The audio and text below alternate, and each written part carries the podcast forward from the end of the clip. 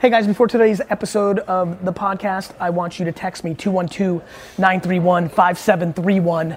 If you don't, you're missing out. I'm putting all my eggs in the text basket. 212 931 5731. This is the Gary V audio experience. On today's podcast, you are going to get a very special episode of 4Ds. And we want to offer you the best listening experience possible, so we're going to add some voiceover questions for context. We would love to hear what stuck out from this episode and what you connected with most. So please tweet us at Gary V with your comments. So, so in that, in a world where obviously I'm always so like petrified to always bring the most value, I think what's going to be interesting, and it's a really fun uh, starting off point. I think it's super important to think about: Are you looking for affirmation, or are you looking to fill in something that I was unable to touch on since I have to go somewhat broad at times? And, and both are cool. Like, you know, I think it's wild to think about how valuable affirmation is. Like, sometimes it's just the push, you know, like I always talk about the story of like being late to swimming. It wasn't affirmation. It was that my sister started swimming. I heard it playing knock hockey.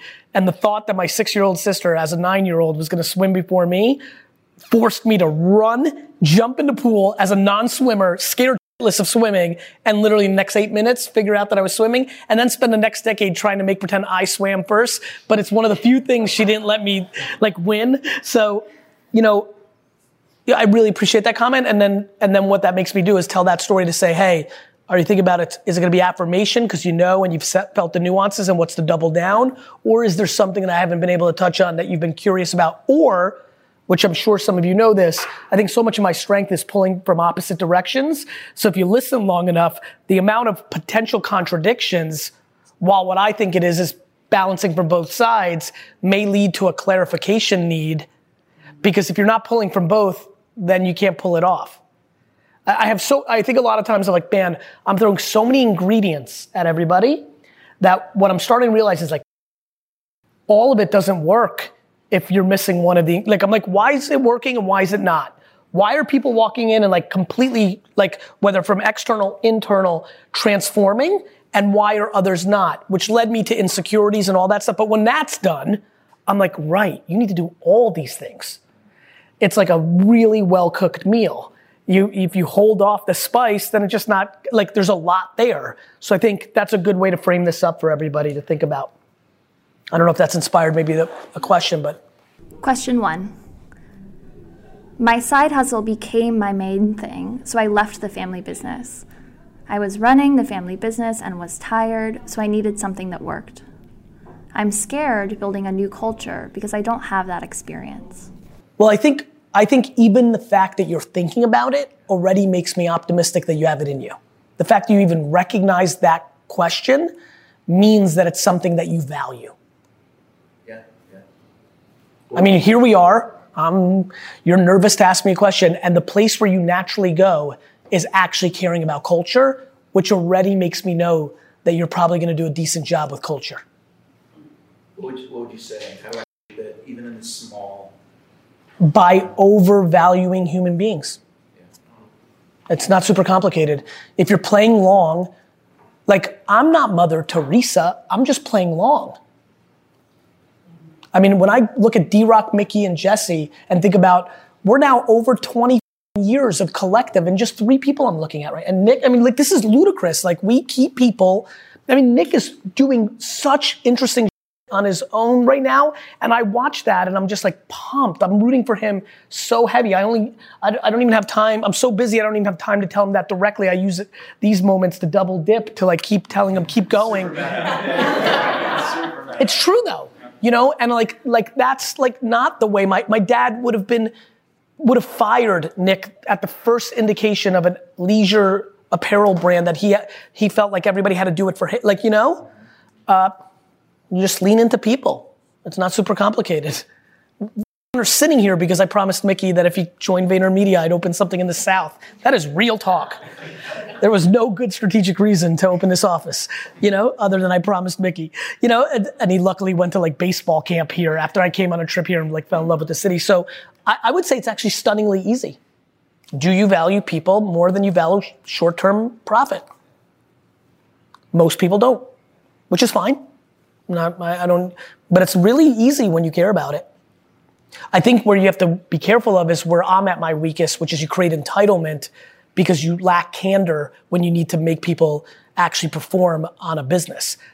I think my shortcoming, my kryptonite has been ironically something nobody would believe on the way that I communicate publicly, which is I've been too soft, which has created entitlement.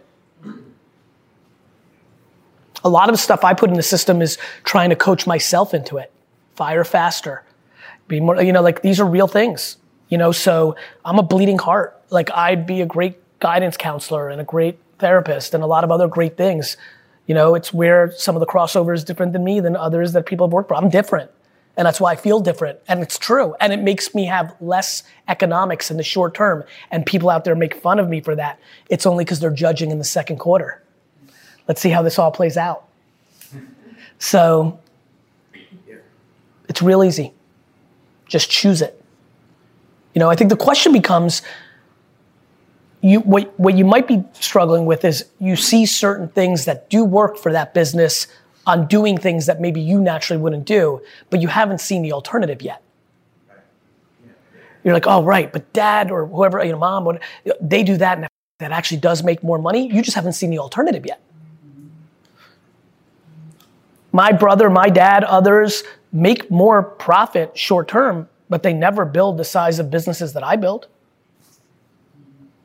So I don't know. Last time I checked, like 5% of a billion is more than 29% of 40 million. Last time I checked. Question two is about Instagram digital strategy and app advertising strategy. How do you stay on top of digital platform changes? By doing the work to be educated on everything, okay. by reading, watching videos, by putting in the education work. The biggest issue when people go from something bigger to something smaller is the speed and the needs become way different. There's so many corporate, so many people in corporate right now are trying to join smaller startups, and they obviously come and talk to me because I've known them for. We had a client from Unilever. You know, you worked on Unilever at some. Uh, that's what I thought. Jen Bremner, mm-hmm. I sat down with yesterday. You know, yeah, who like you know we didn't necessarily have the greatest run with, um, and she's looking to make a move from Unilever to a mid-sized company, and you know, I, I, even though we didn't have the greatest rub, I do, I do actually think she's got chops. And so I was giving her advice of like, hey, you know, we were talking about that today with the Sasha group, Sasha versus Vayner. Like, you guys, like, you guys care in a different way. Like, it's your lively, you're, you're it's not even caring, surviving versus, you know, getting a different job somewhere else. Like, so, uh, the speed in which, but you still have things that you can really bring to the table. You have to go through the filter of practicality and speed instead of ideology yeah. and lack of speed. Yeah. And that's something you have to get used to. Yeah. Okay. Cool. How'd you know that? I know, I know it because I just, I'm really good at pattern recognition. And like, it's why I listen. I talk a lot about me listening over talking because I'm always, especially, I have such a bad rap because I do interrupt my guests on my podcast, but it's because I already know. I know what they're saying. And I'm thinking about the audience, not my guest. And if they're about to spend nine minutes and I know they have to leave for another appearance somewhere, because that's just so everybody knows, I'm not like this chill podcast where it's what you do for the day and it's all I do for a living. Like we both, my guests and I are on a very tight schedule. And I'm saying to myself, this woman, this man is about to talk for nine minutes about something this audience fully knows and is going to be complete vanilla. So now I'm going to interrupt, add my two cents that brings value and move them forward. And so I'm willing to get judged and ridiculed by my audience to bring more value to my audience. I believe my interrupting on my podcast is the single nicest thing I'm doing for my audience while my audience is me for the most, but I'm willing to take that to bring value. Because what the audience doesn't know is what the show would have looked like if I let them run, which is we would have gotten to two things, pure vanilla and see you tomorrow. That is about being consumer centric. That is about pattern recognition. That's about knowing. And so just hearing it and knowing it, which goes to the most interesting part, which is you two can win. You just have to have humility and honesty with each other and over communicate instead of thinking it in your heads. Question three I am a video creator and musician. When a video goes viral and you bring on a team, how do you remove the bottleneck in the content creation process? Let me give you a couple of quick pieces of advice on that. 83% of somebody else is better than 100% of just you. The number one mistake that people make when they start to delegate is they make a subjective opinion in their mind of what that should look like, and that's not the way to scale. I think that's gonna be my biggest hardship. 100%. You know, one woman band. for 100. That's why I jumped in back to, you know, Yeah. that's the game. The game is that I've never even talked to D Rock. Like after, after I, when we started the vlog, I had to watch a little bit because I had to teach him, hey, you're complete, and that's who he was at that raw state. Mindset is to make the best YouTube video. You can't put the part where I'm telling Mickey to fire Susan. She doesn't know yet. Like that, that's gonna be a problem. You know, you, you can't be, you can't put the part of after we have the client meeting, I look at one of my teammates and say, that client's a f***ing idiot. That's bad. Like, so at first I had to watch, but that was, that was, help me here, 11 episodes, not, I'm, not a lot of episodes. And since then, I don't watch anything. I don't watch anything. Now, on Instagram, I'm titling those things. I'm writing all the copy. There's a way for you to come in at third and a half base. Just don't judge the dugout to third and a half base. And also know that in an hour, you're putting out another piece of content. Yeah. You know, especially when you have the unluxury of having a viral hit, too many people then are looking for that moment again. Yeah. Mm-hmm. Yeah.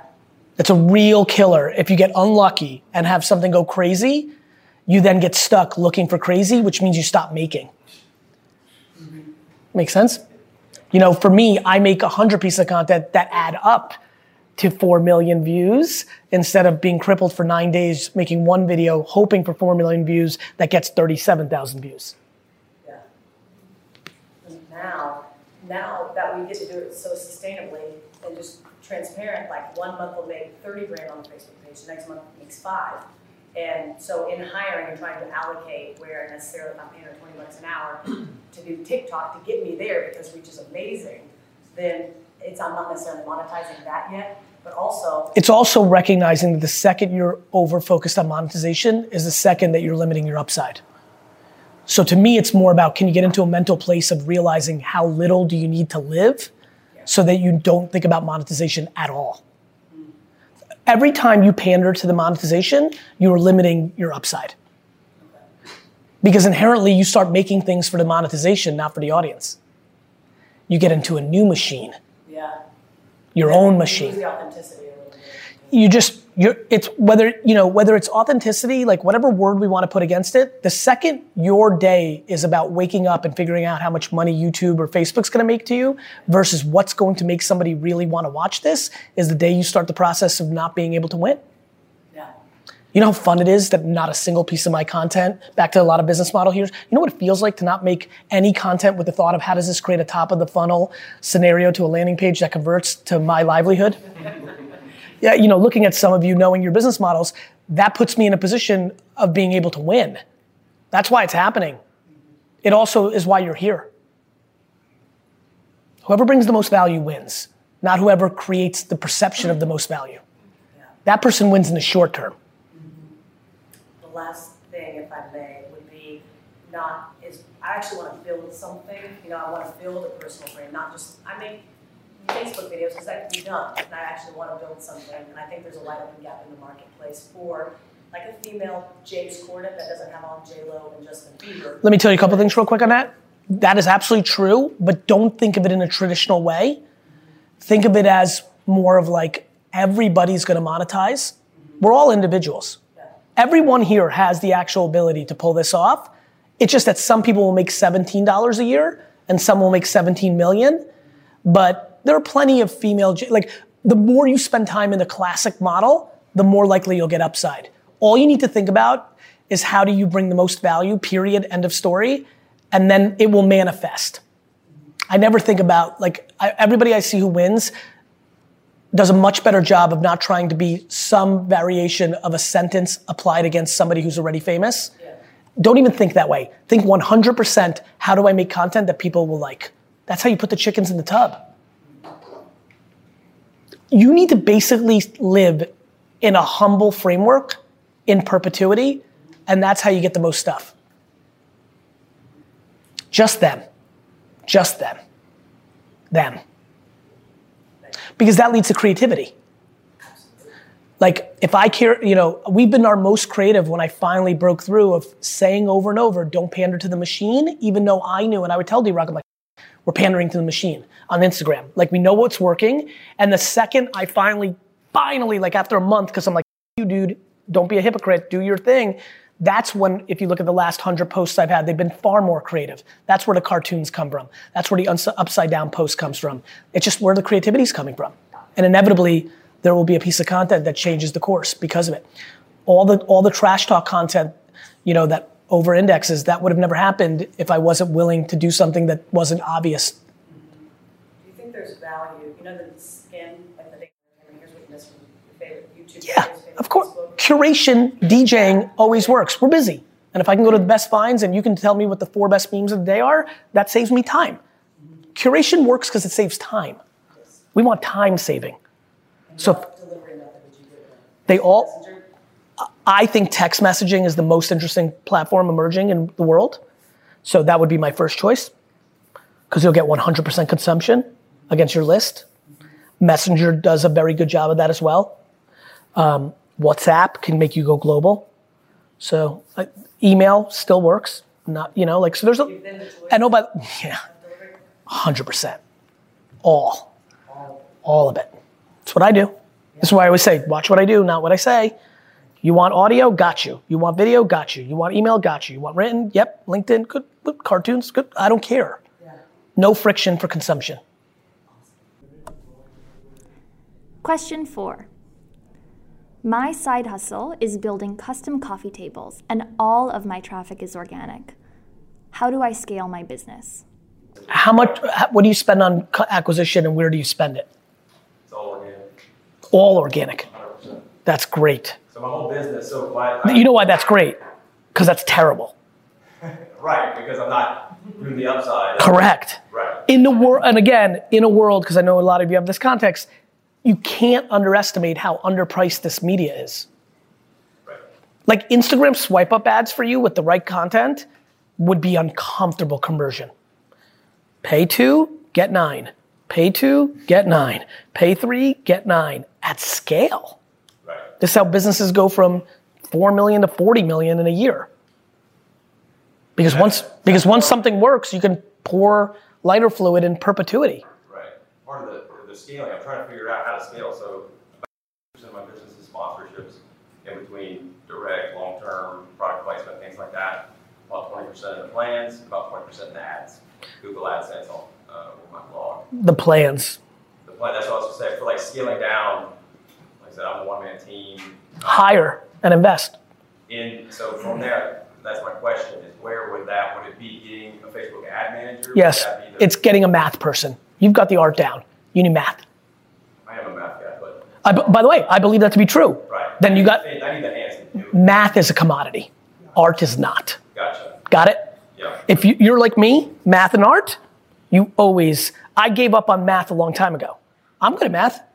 I understand what it costs to. I understand the concept of pay nine dollars for a wine customer and look at the back end and my profit's eleven and keep going until that doesn't work. And then if I'm upside down, then I think about the lifetime value and I look. Oh, we're the best wine store in the country, so they keep coming back. So actually, eleven is okay. Most companies it's not because they don't have return business. And blah blah blah blah. blah right?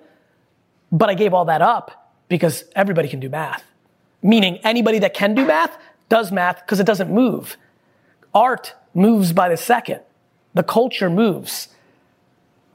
So how would you, uh, I'd hire a math person. and where would I go to find, and that's been my problem, is trying to find folks, Where are you based? Nashville? So there's a million ways to do this, right? A, you know, we'll ha- we'll try to send you some recommendations. I don't know who former Vayner employees are that live in Nashville. You know, there might, yeah, there might be like, you could you could hire. It, I think one of the great moves is to hire a small agency and then steal their employee. You know, like like put out. You know, like that's a good idea. Like interview ten small Facebook agencies in Nashville and meet them all and be like, oh, I really like Karen. She seems sharp. Hire that one, and then try to steal her. Yeah. And then the scaling of the like the product tree, the product offering. So I, I'm now bundled. So instead of doing nine, I'll do five plans for 29, 30% discount. You get all my plans for 99 bucks. Looking at uh, you know, from the product perspective. You know what I don't like about that yet is you're making all that judgment off the history of organic, and I don't know what the upside is yet on proper media. Right. Well, that's. I would sell. I would sell them. In, I would sell them individually at the highest dollar amount, and test them. How many different products are there? Okay, about 30. I would test them all at scale across all LinkedIn, Facebook, Twitter, whatever, for six months. Have a real understanding, and then make the decision that you're asking right now off of far more data. Okay. My concern was just the, uh, the acquisition cost of our product would be too high. It might not be when you're actually arbitraging against the most underpriced attention. It might be, but it might not be. There's also the question of if you have a ton more customer, you pay 14 against nine. First of all, why nine? Like if it's costing you 14 and you raise it to 17 and it works, and now you're using that audience to triple your sponsorship business. A lot of things that people don't do is they don't play chess. They go too binary. If I if I've got those revenue streams that you have, I would say to myself, you know what? I'll break even on the products because I want to go to scale, but I'm going to siphon that attention from the products on this content so that I can t- ask 10x on the sponsorship side. It's kind of like I got it. Got. I got it. Huge following on YouTube. You're you're the reverse because that was the cadence in how you did it. Right. You can also reverse it back, Gotcha. Right? All of a sudden, I may want to pay you a million dollars a year. They may. You've got to play on both fronts to find out. Right. Okay. Clouds and dirt, right? When the reason that works for me is like that's how I think. Like you always have to play on multiple fronts because it might be the upside down thing. Could you imagine? You know, and businesses are more likely to overspend. Right. Got it? Yeah. So you might be able to get a half a million dollar sponsorship that makes no sense, which then allows you to say, oh, now I see where, you see where I'm going, right? Yeah. It's more likely you get grossly overpaid by a sponsor to then use those dollars to sell lower funnel than the other way around, because that's the market. Right. Got it? Question five. My CRM SaaS company consists of about 72 sophisticated products. From a media standpoint, what is the best way to condense the 72 products into one value prop? There's no way to condense 72 different value props quickly. I think one, you need to look at it. How, how long have you been doing it? We've, we've been building it, developing it for two and a half years, and we've been in business for about a year. You may want to figure out if you have 72 features versus 72 products, first of all. Okay. You also need to figure out which 10 products most convert. Okay. It's like any retail store or any dot com, like what retailers are starting to figure out. I mean, this is the big challenge I'm going to push to my wine store. It used to be, hey, Dad, it was my agenda. We're going to have the biggest selection in the world. We win. It's actually, that became, that becomes crippling. And I've been trying to push my dad to create these WL50 stores where they're tiny stores with only 50 wines from Wine Library, you know, because people don't actually want choice. It's why Wine Text works. One product a day, very simple, boom. I don't want to think. So I think you're making people think too much. So I think that there's probably four products that are 80% of the actual action, and that's where my comms would come in. And you might be going on too much of an ideology that I have to get to all of these things. I think you need to really look at usage. What I would do is look at usage. That's why I asked you how long. I would look at all the usage of the product, which is what's great about a SaaS business, and say, actually, these six things are 80% of, and that's going to happen because some of those products are dog and some of them are the thing. You just, that's the nature of the game, right? That. And the other question that would lead me to is how do I go into market if I was going to do paid media? I make a lot of content, um, and I try to do my best to kind of. Who's buying your product? Um, primarily an end user, a, a salesperson, or a small organization right now with maybe ten salespeople in it. LinkedIn, bro. You need to make a, you need to make 25 pieces of content a day for LinkedIn, specific. When people think of salespeople as one thing versus a saleswoman who happens to be a Falcons fan, that's a whole different. You can. My game is in perpetuity. People are like salespeople, and I'm like, no, no, no. They're like, how do I make 100 pieces of content? I'm like, okay. Well, first of all, there's 50 states. So there's 50. Hey, Alabama. Hey, salespeople in Alabama. It's your boy. That's already 50. Because I can promise you when you run ads against small businesses or sales organization in Alabama and it starts with what's up Alabama, that already does better than it says what's up, it's your boy Gary. I know it's true. You start then saying, you said then do that piece of content when the Auburn Alabama game is going on, and you make some sort of reference point that says, if you're an Auburn fan and leave a comment, or if you're a Bama fan, leave a comment in LinkedIn, whoever wins the game, that person gets 10% off, the other one gets to cry twice. and so if you look at the collective reaction to that idea, that's why I win, because I'm in the game of ideas and then just making. LinkedIn is uncomfortably underpriced, organic, let alone paid. You need to go. If you made no content anywhere else, which is so against my macro thesis, but if you didn't, and you made 100 pieces a day for LinkedIn that was specific to psychographic, demographic, location, age, gender, sex, you will win. Okay, that helps out a lot. It's really, I know it will. And what's really awesome for me is it's going to work. Yeah, I believe it. It's Good. yeah, I. It's kind of like believing that if you eat well and you work out every day, you'll look better. Right. I know you believe it. I'm telling you to do it. Yeah. What would you say would be the second best place? Nothing. Just LinkedIn. meaning, meaning you can't imagine. You know what that would be like if if we were like kids and only wanted to eat candy, and I literally walked in right now with a truck full of candy, and you'd be like, "Yo, where else is there candy?" I'm like, "We can't eat all this candy." so, so go push all That was that was the question. So push all my on LinkedIn Yep. and just destroy it. Yes, but bring them value. Of course. Well, like that's a challenge too. You know, like that's not so easy. I don't think it's terribly easy, but I think with enough content, I can start digging into. and then start correct and then start reading comments. Ask questions. One of the things that very few people do is make content to ask questions. I love that.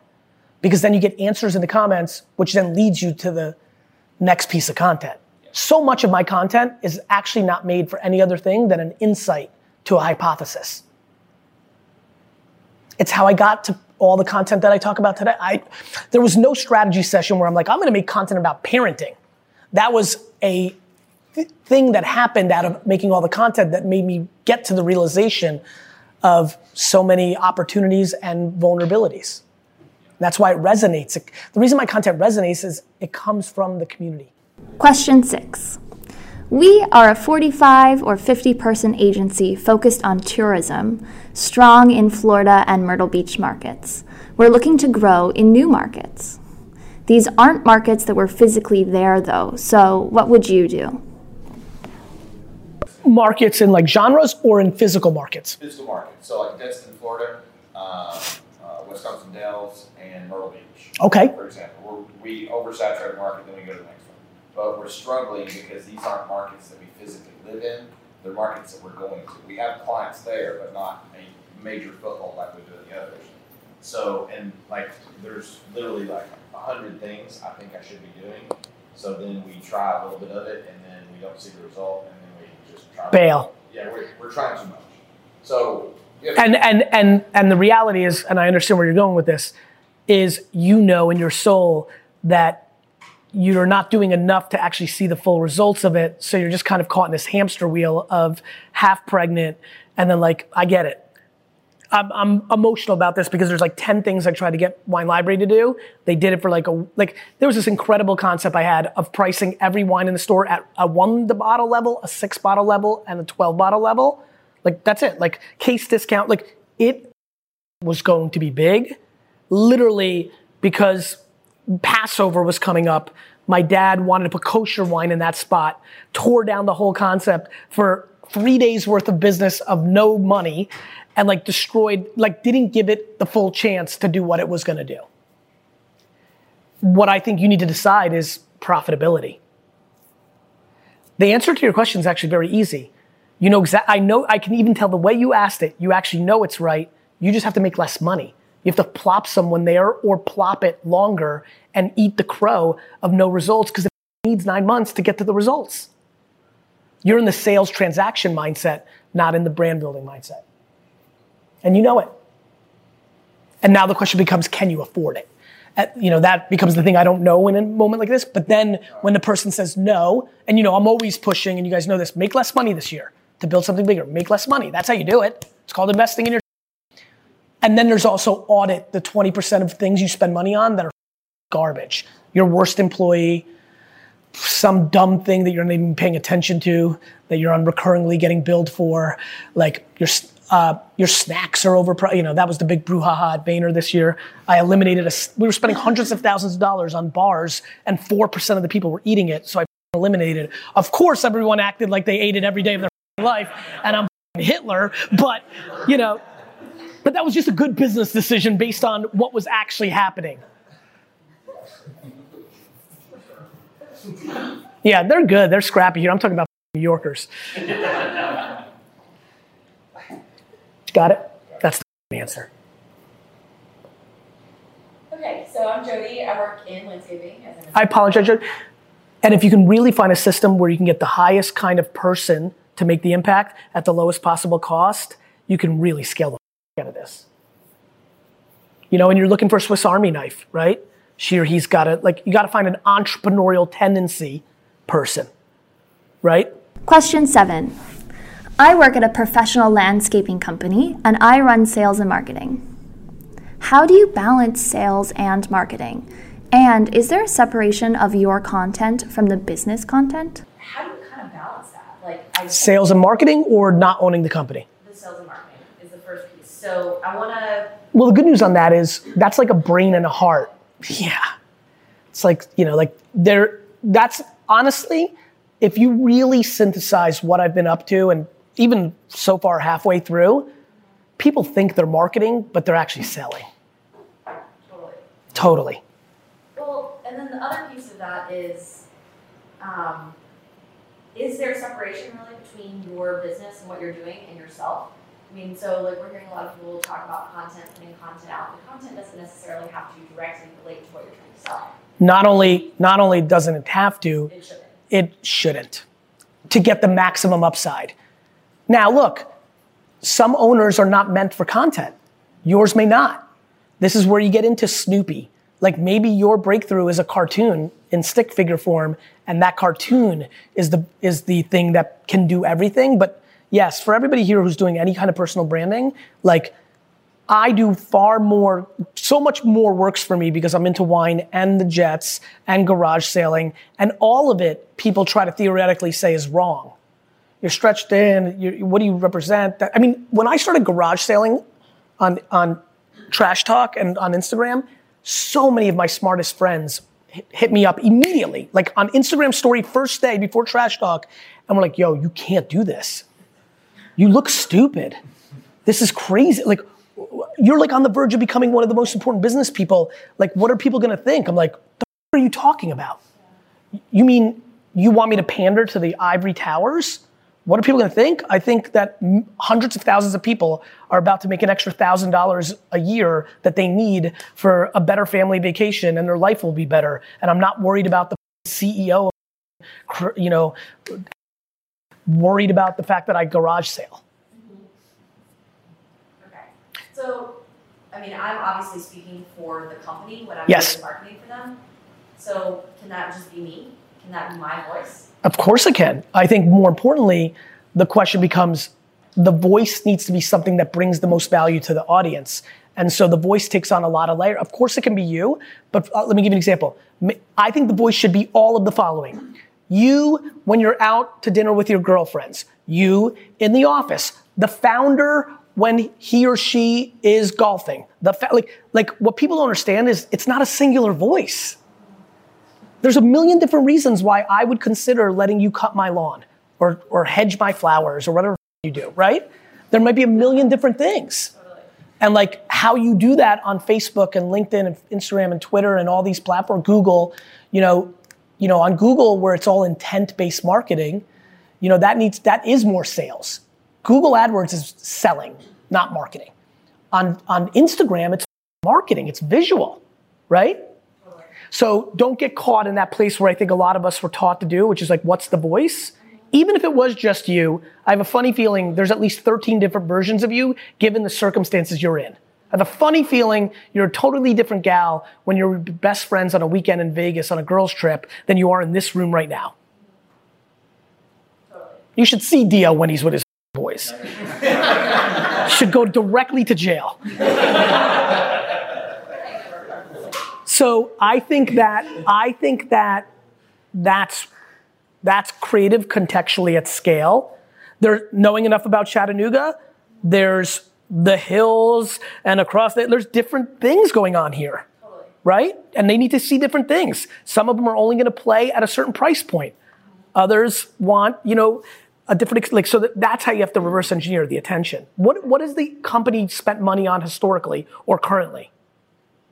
In terms of marketing? Yep. Not that much. All word of mouth. Um, it's a lot of word of mouth, a little bit of print advertising, and Direct mail. Uh, a little bit. Yeah. You know, to, direct mail and print are great because Facebook can do better. Yeah. That's where you have to take 20 to 50% of that budget and show them. How much scrutiny are you under by ownership? A lot, right? It's a small business. Yeah. We don't a huge budget. I believe that to be true. There's no reason, a, a landscaping business in Chattanooga should not have a large budget. But why do you exist? They understand that marketing matters? Like, I would argue that that's incredibly progressive to begin with. An employee for a family owned business that is in landscaping to have a marketing executive means that somebody there understands. Totally. And they're trying to grow too, and they know that's the best way to grow. It's awesome. Um, I think influencer marketing, you should absolutely right now open your phone, go to Instagram, search Chattanooga, find the top posts and DM people and offer them free service. So if you go to Instagram, one of the things, any local business here, searching the city that you're in, then they give you all the pictures and there's top or recent. You hit top, you click it, you see if somebody's visiting Chattanooga for the, you know, for something or do they live here? If they live here, you DM them and say very simply, hey, I think you're an influencer in Chattanooga. I believe that if you took a photo or made a video on your actual feed, not in your stories, because that disappears too quick, uh, about us, and we will give you in return a 200 or 500, or I don't know the business well enough, free service for it, that that's good for our business and good for you. Two out of every 10 will say yes. Five out of every 10 will say yes.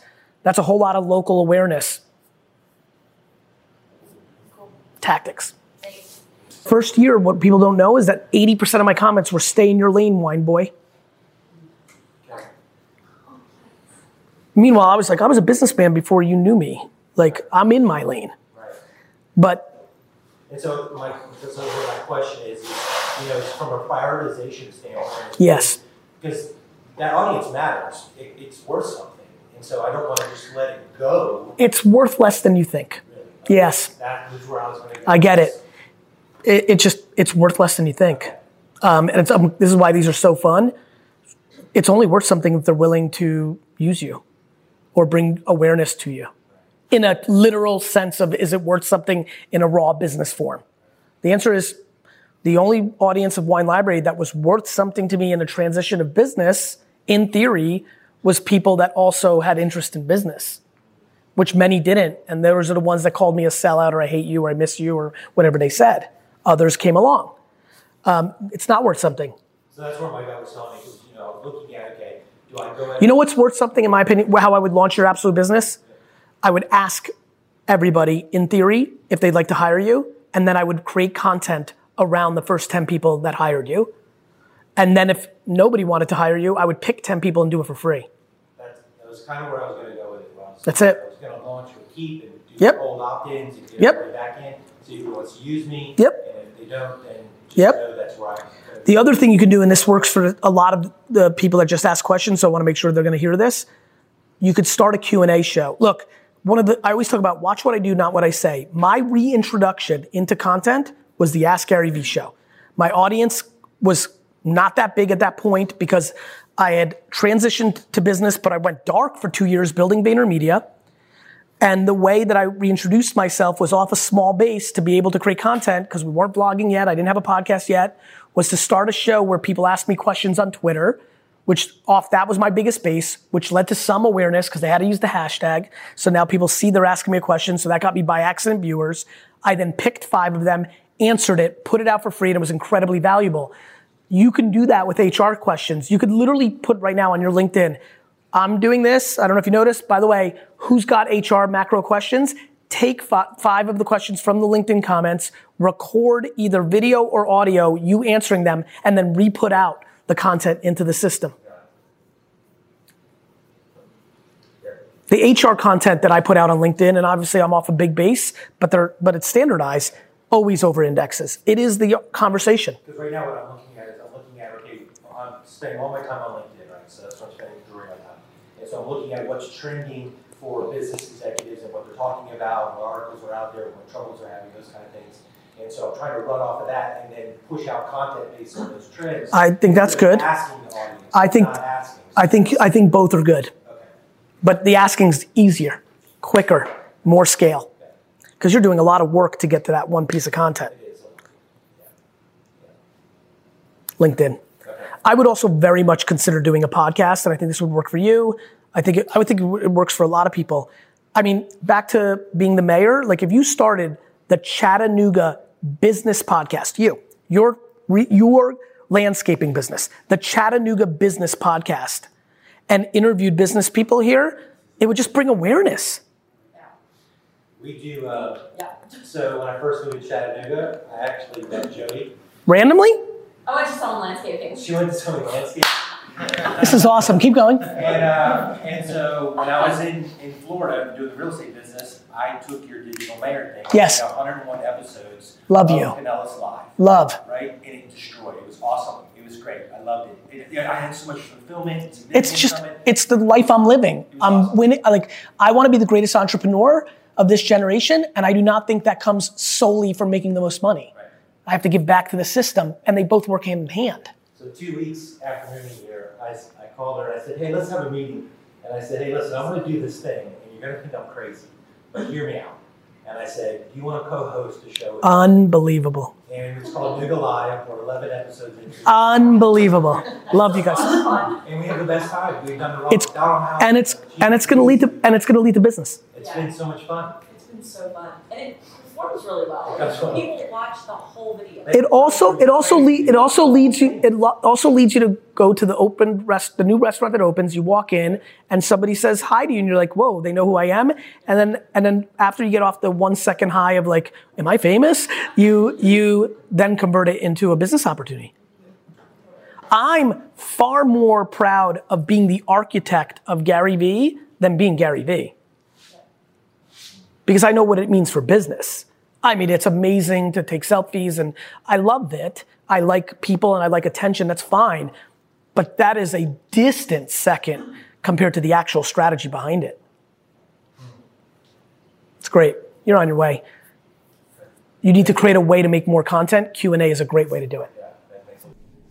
Question eight How do we build more long term relationships with influencers? By reaching out to them. Brands directly. That's right. Okay. I know it's such a simple answer, but that's actually the answer. Now the question becomes how, what size, what do you do when you reach out to them, what value prop are you offering them? Right, because what we're doing, you know, a lot of times a brand will, on- or an agency will only be working on a Of course. project with. You're a vendor.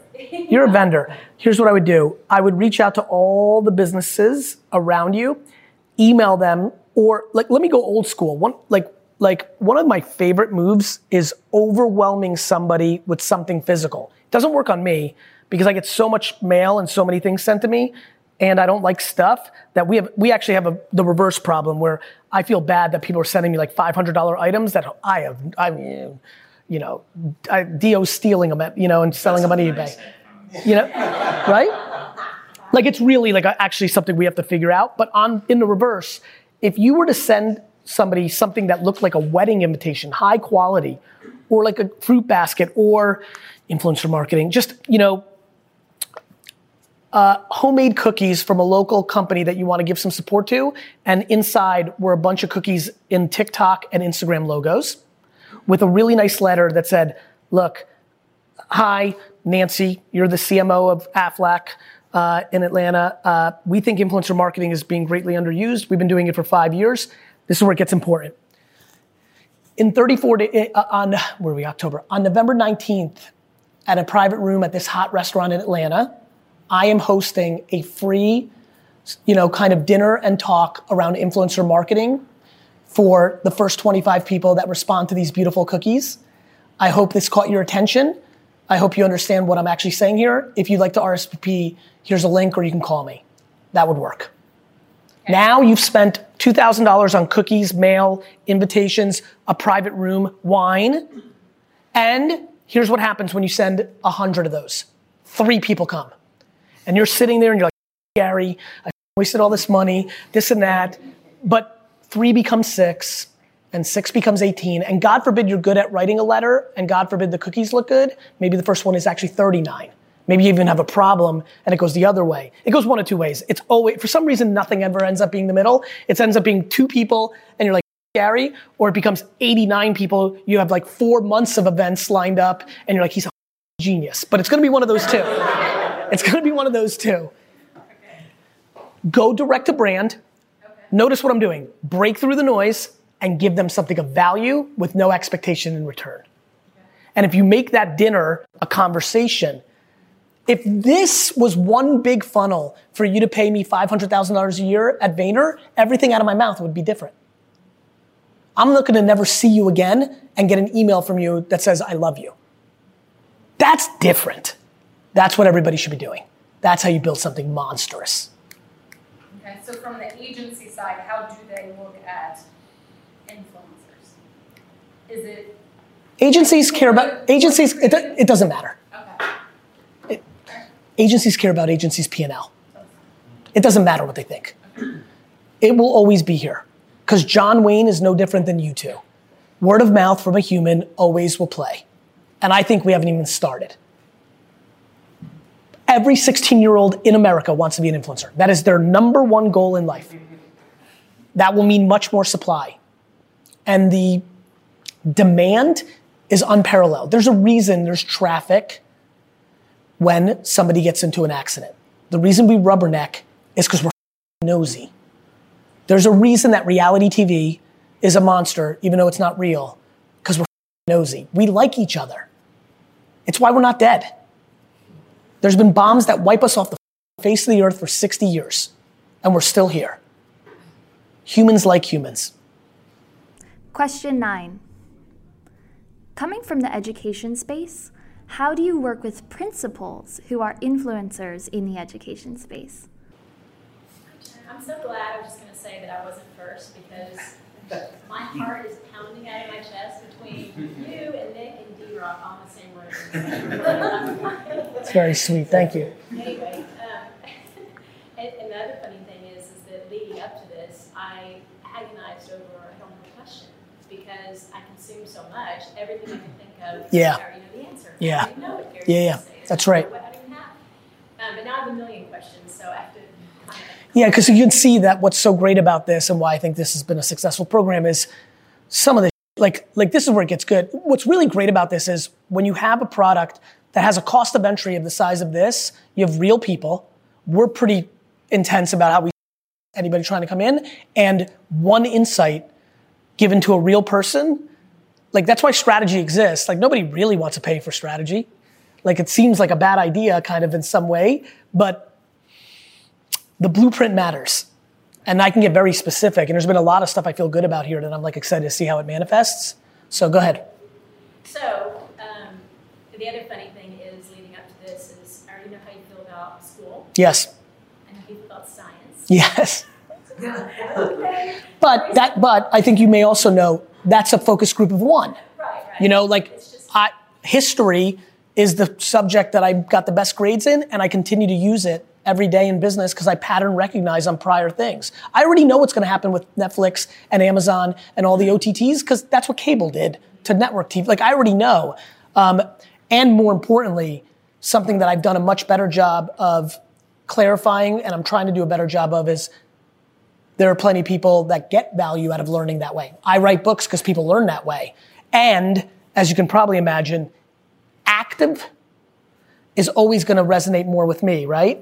Like that, that could have potentially been the thing that unlocked somebody dictating to me information to memorize next Friday was not going to cut it for the way that I was built, but actually being like I could have absolutely learned something from working a garden to understanding the process of those 9 weeks to make something happen that I could be deploying against something I'm doing today. I just wasn't given the chance because everything is so one size fits all. And that's what I think the core of what I love. A hundred percent. Is that I was that nature kid and I was that kid playing with fun. Yes. And outside and, and so I just, it brings me so much happiness to see kids that, I mean, I look for that. I look for the kids, there was a kid last week that walked out to the garden. Know, so we, we go and we teach the kids in the garden and they come out one class at a time and we're planting and growing and all that.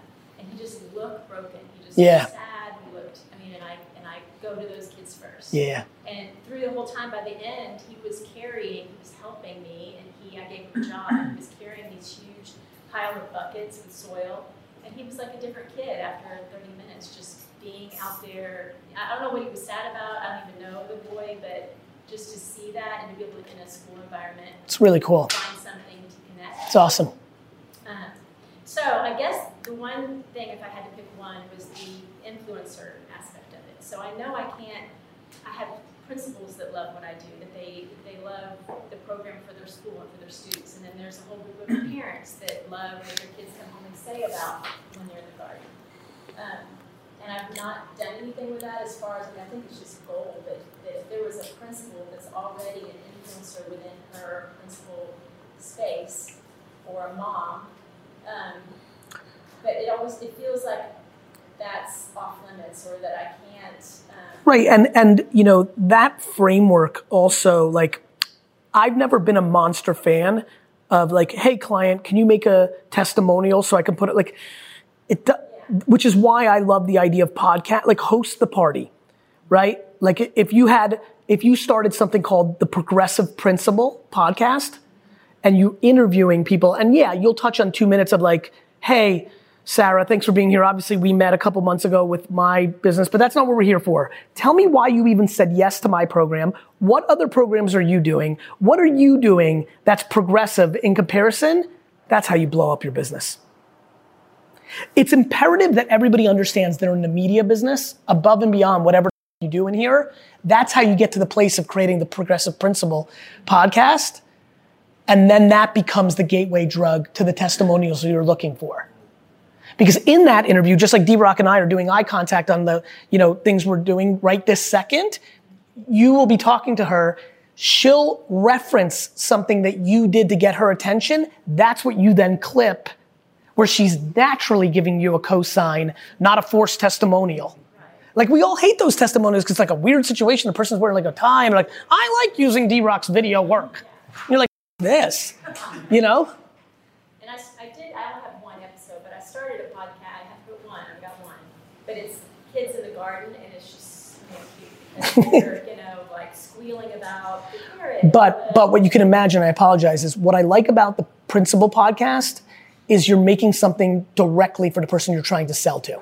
I want to get to the decision maker agencies. Go to the decision maker or the person that influences the decision maker. The number one mistake that people are making about TikTok right now is they don't understand that teenage girls make moms buy. You win a 14 year old daughter, you can sell shampoo to a mom. They go too literal. They're like, we don't sell to 14 year olds. I'm like, do you sell to 42 year olds? They're like, yes. I'm like, do you know who makes 42 year olds buy things? Their 14 year old daughters, because 42 year old women want to act younger and they're making their daughters friends, not kids. Right? So, like, I want you to go to direct, I want you to make a show directly to who, I want it to serve, the progressive, pr- here's why. I want principals to want to be on your show, which inevitably means you're likely to convert them on what you're actually doing. Got it? Back to watch what we're doing, not what we're saying. We have on the Gallery Media Group side, where we do original podcasts, a show called the CMO Podcast. It's a good idea. So I would do that. I think the progressive principal angle is going to lead to the most jet, lead gen for your pro- product. If they're the decision maker, if I'm hearing it right. Right, yeah, they are. And then there's also a group of parents. That makes sense. Who, by the way, and I think you'll know this, anybody who's a parent that's so involved is inevitably also going to be interested in hearing about progressive principles because you know parents love to hear something that they can bang their principal on. You need to go listen to this principle, right? So I think they both work for that reason.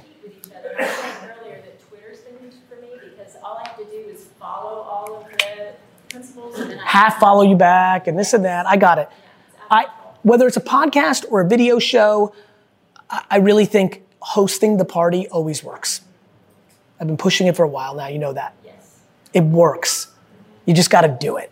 Just like Hey Alabama and Hey Cleveland. You know, like the Washington Nationals pulled off a huge upset in baseball right now, and there are people in Washington who are salespeople that are pumped about it. And you could make a video right now and be like, you know how you just stunned that, like just like Howie Kendrick hit a grand slam, you can hit a grand slam. Like that will work. So two more things. Speaking of baseball, a very dear friend of mine's son uh, is was rookie. His rookie year for the Astros. Is that right? So all the baseball stuff and like the whole podcast or whichever it was that I was listening to about who are the rookie cars that are under the radar that nobody has. so I called my friend and said, "This is his rookie card." That's amazing. And, um, he was number 56 in the draft in 2017, and I'll, have no all kind of stuff. But the main thing that he, his dad said to me, who was my friend from high school, is that he's just a really humble, sweet kid, but he's also super good. So, anyway. What's his name? Murphy. Corbin Martin. Oh, I know. I know exactly who this is. As a matter of fact, um, man, Lou, who's one of my admins, is going to lose his mind. He's like a like a big, big fan of Corbin's. That's awesome. Thank you so much. It's awesome. D Rock. I don't want to lose it. Yes, gang. What's been up? Eh, No storms this season. We were close. I know. I saw. The, the, the context there is we were rocking and rolling, and like, thank God we were rocking and rolling because they had a real storm, unfortunately. Couple- Is that right? That was rough. But we're coming back. Good. Slowly, slowly back together. Anything I can answer? My struggle right now is in retail and promotions. Sales have been decent. How long do you run coupons or promotions? The second you show people that you will go away from your word because you've lost the leverage because you didn't move something is the second you start dying. It's the number one flaw that Wine Library did the last decade, and I've completely taken them away from it as I've gotten a little more involved to like customers are smart as f- they'll just wait for the you know 10 sales sounds awesome except when everyone gets into a behavior of waiting for it because it used to be once a year and now it's once a quarter or whatever it may be right it's all about i always tell wine i recently have been yelling i'm like i'd rather die with that wine than to show the audience the customer that we're willing to bend when we don't sell enough because then they won't trust anything. That. You and there's also repackaging. Bundling. I mean, I'd rather, you know, laws with alcohol are pretty tricky, but I'd rather donate wine to the local PTA events. Like, I'd rather give that furniture to the homeless and let the local news and call the no- local news. You see where I'm going? Can't give up the leverage. We're too smart. It's why so many of the companies in retail are dead. They became sales oriented, and we were just like, why do you think free shipping is mandatory? We they did it too much. We waited. They got caught. You got to hold the line. So really building the brand because like Yeah. the whole year we've just been trying and so I've actually started putting myself in front of the camera a little bit more. And what are you seeing? Um, so just trying to like show like a new face. Yeah. What are you seeing? Anything in- interesting? I mean, it's early. I mean local, you Yeah. know, I get a lot like I um, work out at Orange Theory, so it's just funny because they're like, Hey, I saw you and I'm like you know, but we see each other every day, so it's okay. But it's just interesting to kind of see even people that I know that are just reaching out, or somebody I may not have heard from in a while, or even my mom's friends are like, "Oh, we saw your daughter," and she's like, "Oh, on what?" And she doesn't even know, but um, you know, so it's still kind of early, and I'm, I'm toying with a couple ideas for some education. Like I know you say entertain and education. The other thing I'm obsessed with with your store, and you might remember this, you have so much square footage. I can't, I mean, this is the number one thing I'm thinking about. My dad's second floor is a complete waste of time. People don't like going to second floor. When we used to have a ton more foot traffic, like every retail establishment did, that worked because people went upstairs on Saturdays and really shopped premium wine. The foot traffic set up, like it's just not the same. And I'm like, I like, this is not, you want to go real funny? Like I literally, right now, bet- between wine text and helping out, like I've really fixed the business. So right now I have a ton of permission. I literally called my dad. I was like, I think I want to turn the second floor into a baseball card store. And he's like, okay. He's just so he's just so happy. So like like I I still think that you guys turning part of your store into a WeWork, into a sports bar, like I will push you on this every time. It's your biggest asset that is underutilized. I think every book club, every PT, like you should become the community center of, you don't need it as much as you have it. Cut out the, you know, store within store. Like, go to the three hottest stores in town, the ice cream store, the, like, and be like, you want a second location? I'll charge you nothing. It's an asset. It's an asset. You've got to, you've got to, ch- and by the way, I'll go on a call, you know, I know I have to run to Atlanta soon for a speech, but like, I'll call, I'll do a call with you. We can keep innovating. Like, you have to turn that inventory into an asset. Because I think like what we talked about within the mentor program, like that X factor, like I still feel like we're missing it. Correct. Like, the new ecom is getting ready to launch, so we've already started to implement some of The that, X but- factor is going crazy. Why can't you build a stage in the middle of your thing and do open mic mic for all local talent? You could.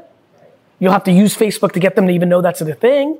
But I'm telling you right now, the atomic bomb in your business, I believe, is your square footage internally. And I do think, and this is going to seem like a contradiction, I do think you should look into texting.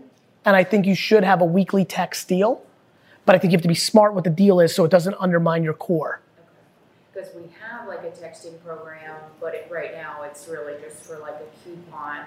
So I'm looking to get away from that And do something that's a little bit more engaging. value, Yeah. value driven. Because coupons can die real fast if people just don't value the coupon. Discounting is a is a drug. And it can turn out bad. Well, we have that, so, it's so rough where we are because Mr. Lindsay, that's how he built it. I remember it, you know, if you remember, it came so natural to me because I'm like, I get it. Yeah, I mean, every, everybody, you know, I know. take five hundred dollars off, you know? I, I honestly, with between being the way my dad built his business, between retail, between garage sale and auction culture, like I, I remember you guys breaking it all down. I remember a lot, so I remember a lot of it. I remember thinking like, man, I wish I'd, I, the action must have been fun at its heyday, just to go there. To, s- I'm sure people went just for the action. Oh yeah, sure. I think you need to turn your place into a community event. I think you need to hack. You need to get very creative. Why, why can't kids come and Easter egg and pumpkin pick in your store? Like I'm, be, I'm being serious. It sounds crazy, but I'm like, why couldn't you buy, or forget about buy, why couldn't you go to the people that sell pumpkins wherever, say, hey, let's make a deal. I want you to give me 100 pumpkins. I'm gonna put them throughout our store. I'm gonna spend $100 on Facebook ads saying, we got pumpkins from this, we'll tag you. Come this Saturday for free pumpkin. You know, like, been ideas that have popped up. I guess I was more concerned, um, like Easter egg hunting with the kids, because then I can already see it's like pillows and cushions are just flipped over, and then like that was more my concern. That, by the way, that's a really, by the way, that's a really good answer to that idea. And D Rock will tell you, like, all I want to do is ideate and then try to make it operationally practical. If I was a partner, I'd be like, we've got employees standing around all day Monday. We'll clean up the cushions on Monday instead of off. Well, like That's what I would say. That's what literally I would say. I'd be like, Mario and Nick and, and, and Sarah will actually work on Monday instead of standing around waiting for somebody to come in. That would be the answer. That's how I think operationally. Right, and then like how you say, don't say no for the other person. That's where I, I stress within. But you, but you didn't say no in that scenario. You worried about the ramifications. Right. And then I said, and by the way, you might be at a place where you don't have that many employees. I'm making assumptions here, but if you have employees, well, good. Monday, Mo- Monday morning in retail is not the busiest thing of all time. We'll clean them up then. But having 100 families come to our store for the first time in months, maybe, or even ever heard about it, is a good thing for us. This was the biggest frustration I had. I, you know, I like picking on my dad because we see things differently.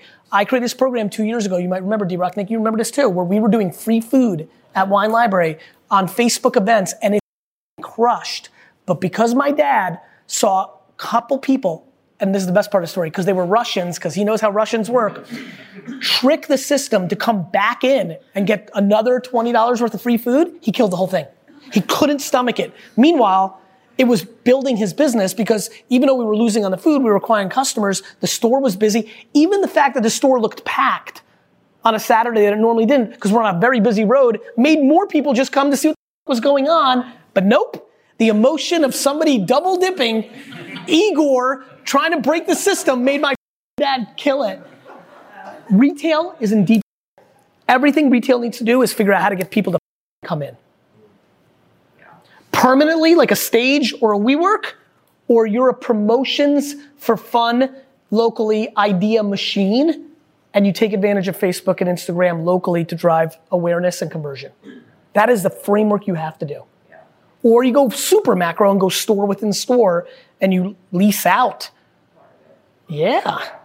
Like, I think we told you we bought the. I remember. store, Yep. So we're actually pricing out clearing and building, so moving the warehouse, that opens up even more space to then. Which is even scarier for me. I want you to have less space. Right.